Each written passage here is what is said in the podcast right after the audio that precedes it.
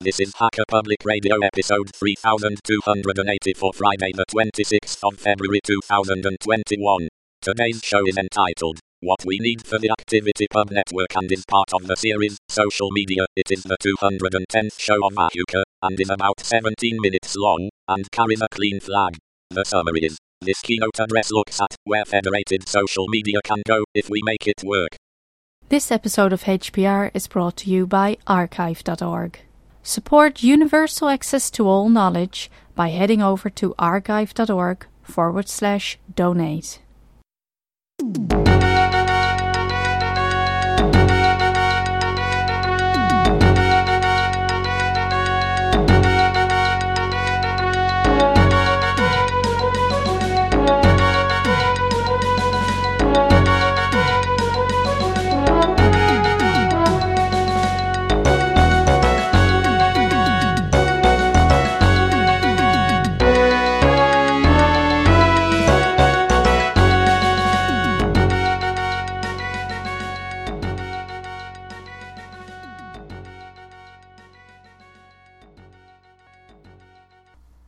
Hello, this is Ahuka welcoming you to Hacker Public Radio and another exciting episode. Uh, and I'm going to return to my series on social media by reporting on the ActivityPub Conference 2020.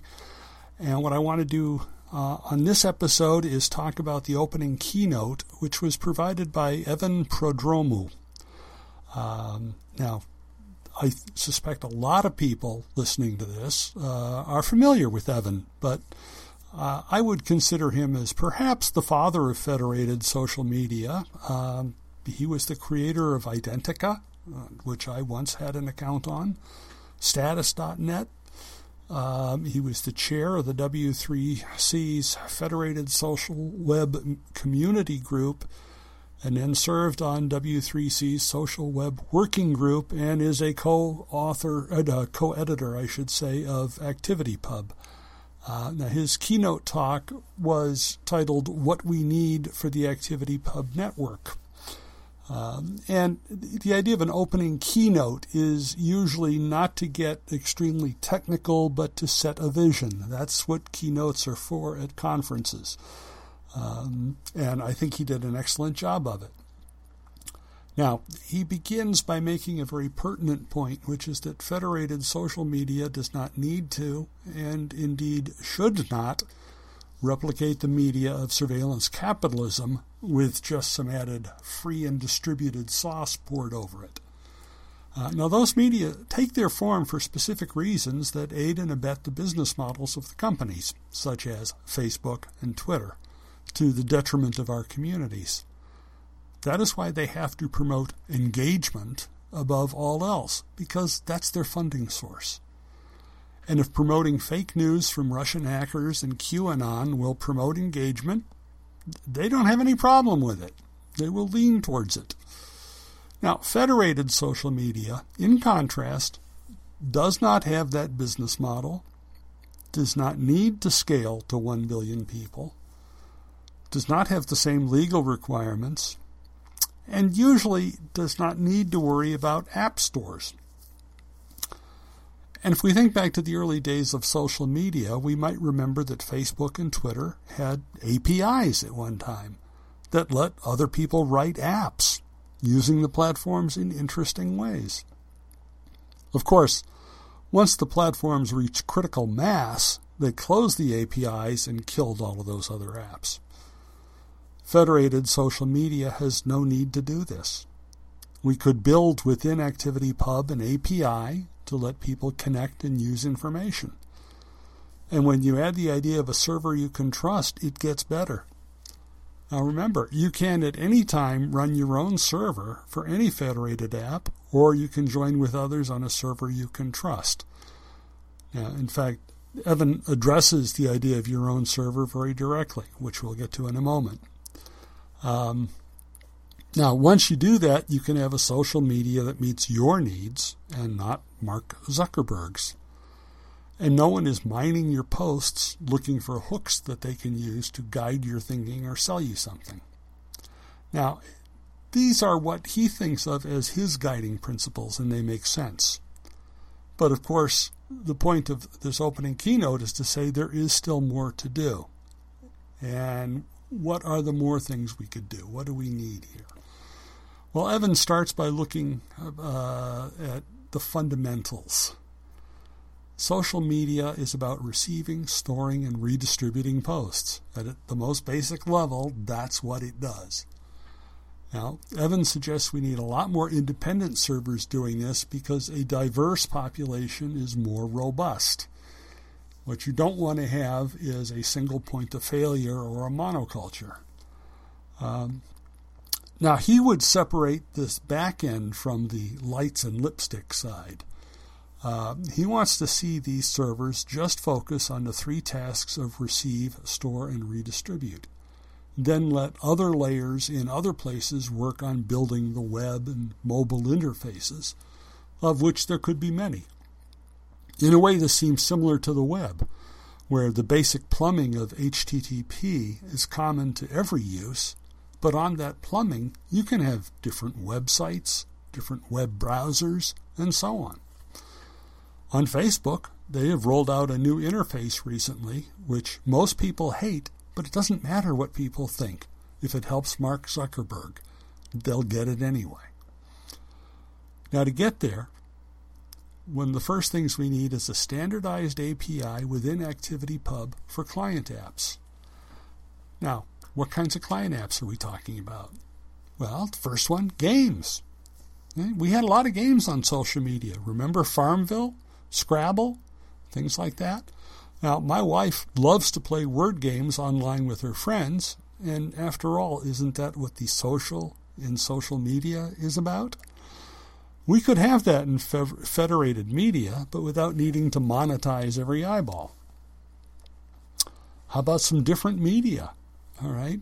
We could have apps that helped us to record audio and video that we then share with our friends. And they could just plug in with an API.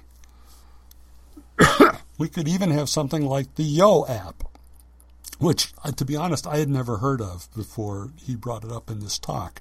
But I put a link in the show notes anyway. And it's basically it's an app that sends a text to your friend saying "Yo." but now it does include. I understand they've updated it and it includes some additional information like your location and stuff like that. Um, suggesters. Finding people when you're new on a network is difficult. Now, I have now connected to a number of my Hacker Public Radio and open source friends on Mastodon, but it took a while. Um, reposters. Now, ActivityPub is already pretty good for this. It can do better. Uh, for instance, uh, I can post a photo on PixelFed and have it automatically repost to Mastodon. But we could do better. And uh, one of the big missing elements right now, Diaspora is out of the loop because Diaspora does not use ActivityPub and shows no interest in it. I find that unfortunate, but you know, it is what it is. Uh, blockers. Okay, you could subscribe to a block list. Um, I'm seeing some activity like this on diaspora because various neo Nazi and QAnon types have been coming in to troll people. Um, but on diaspora, each person has to actively manage their own block list. So you see a lot of posts back and forth from people. Here's another name you can add to your block list. Um, you know, that's that's that kind of manual intervention is a pain in the butt. Um, now, block lists are not perfect, but the point is giving people choice is a good thing. Um, how about a trimmer app uh, to pare down your list of friends? If you haven't exchanged messages with someone for over a year, maybe they don't need to be on your friends list. They might not be exactly friends. Now, the next thing Evan gets at is uh, what I would call thinking small. Um, you know, we've all heard go big or go home, but, you know, sometimes small is beautiful, to quote another book from the 70s. Uh, since we do not have a business model that requires monetizing every possible eyeball, we don't need to have monolithic servers that bring the whole world together. We can focus on affinity groups of various kinds, such as churches, neighborhoods, cities, families, schools, universities. Think about universities. Remember how Facebook began? it was a university app at Harvard. Um, now, groups like this are frequently already a social network. They just don't have all the infrastructure. Now, I see in my own family how awkwardly we try to do it with email. You know, we send things around to people and discover, well, so and so didn't get copied, so now I've got to forward that message on, and you know, it's it's a pain in the butt. Um, and anyone who has ever belonged to a church, synagogue, mosque, etc., knows that these are definitely social networks, no doubt about it. Now, along with thinking small in this dimension, um, Evan also envisions a whole different type of server architecture, like zero config, zero maintenance boxes that are essentially home appliances. You would buy one, plug it in, to the outlet for power in your house, and it would automatically find your Wi Fi and connect to it, get an address from Dynamic DNS, and then you could connect with your phone, laptop, or tablet. Now, this is where you can really begin to talk about distributed social networks. The way he put it was here's a box, plug it in, it works. It's a very interesting idea, and I would love to see something like that. Uh, another possibility that is opened up is what Evan calls the Federation of Things. Now, we've all heard about the Internet of Things, and if we've heard about it, we probably know that in many ways it's awful and unsafe. But what happens if you have super simple smart devices that report back to a server you control? we can start to see a different possibility here because the focus is on our control. You could have sensors all over, but instead of reporting to some company far away with its own interests at heart, they could be reporting to your own server in a way that is safe, secure, private, and respects your autonomy.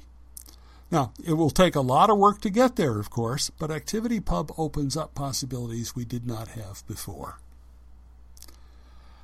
Another possibility quantified self. Okay, I wear a Fitbit and it reports back to the Fitbit servers. The data is for me an opportunity. I like having it, it helps me in some ways, but having it on someone else's server is a liability. Who else might access that data? Uh, what would they use it for? Now, as someone with several health issues, which I have discussed previously on Hacker Public Radio, I have begun to live by the numbers.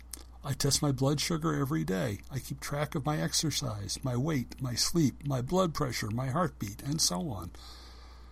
Now, these are all ways I stay healthy. But I don't necessarily want to share them all with the world. Now, as with the Federation of Things, imagine what happens if instead the data only goes to a server I control, and I can decide who gets to see it. In my case, my wife and my doctor would get it, but the point is that I get to decide. I am gathering cool data now, which I sometimes share on social media, but that is through companies who may use my data in ways I would not like. Having, having an ActivityPub server would give me more control. Uh, personal digital archive. How about a server you control that has your life history? I do a lot of that right now with websites and web services, but the degree of control varies. I own a few domains and have set up websites on them. Right now they're hosted by a hosting company, but at least I get some control over the content this way. There are costs involved, but the obstacles to running my own server right now are not trivial, and there would be costs there as well. My photo account on Flickr is not free. I have some audio stored on the Internet Archive. I've got a video or two on YouTube. And those I have somewhat less control over. But family history is valuable and worth maintaining if you can do it safely. I'm seeing that right now with my family. Uh, it really was kicked off by the fact that my mother, who is 96, um, is declining. We we basically we just called in hospice um, like a week ago. Um, and so we are rummaging through family history, looking for photos and, and starting to go back and, you know, where, where was the house where my grandparents lived, which I think is the one I was born in, um, you know, and finding photos and things like that. And it's, it's wonderful when you can do that. Um, and I have a photo frame right next to my monitor that runs continuously um, and brings up all of my photos so I can relive some of the trips I've taken and some of my own past history. So I love that. Uh, you know, would it be nice to be able to pass that on to the next generation uh, and be able to do that safely? Now, some of these things that we've talked about here, the Personal Digital Archive, Quantified Self, Federation of Things, it's really just hinging on the idea of having your own server. And that doesn't have to be ActivityPub necessarily. Um, on the other hand, um, I believe Nextcloud is, in fact, implementing ActivityPub uh, on their server. So it's becoming part of that ecosystem as well. So what Evan is really talking about here is something so simple that, you know, plug it in, turn it on, it works um, that anyone could do it. All right. Uh, I, I, know a lot of the people listening to Hacker Public Radio can set up their own server, but you know, can your parents? can your aunt? So that's what Evan is is looking at. So in, in conclusion here, the, the social media we have exists to engage us continuously for the purpose of making money. Have you ever heard or read, You won't believe what happens next? Yeah, that's the kind of stuff we're talking about. That's it, is peddling lies and it's making us less happy. And that's not the point exactly, but it's an acceptable byproduct of maximizing engagement. With federated, decentralized social media, we could instead devise platforms that make people happier and more satisfied. We could optimize for connecting people in a good way instead of feeding conflict. Instead of doom scrolling, we could move to awesome scrolling. So instead of replicating social networks that never served us well, we can look to building networks that serve us the way we need to be served, and we should strike out in a new direction. So I would say Evan Prodromou is clearly someone who has thought both long and deeply about social media, and I thought this was a great opening keynote for the ActivityPub Conference of 2020. And so, with that, this is Ahuka for Hacker Public Radio signing off and encouraging you to support free software. Bye bye.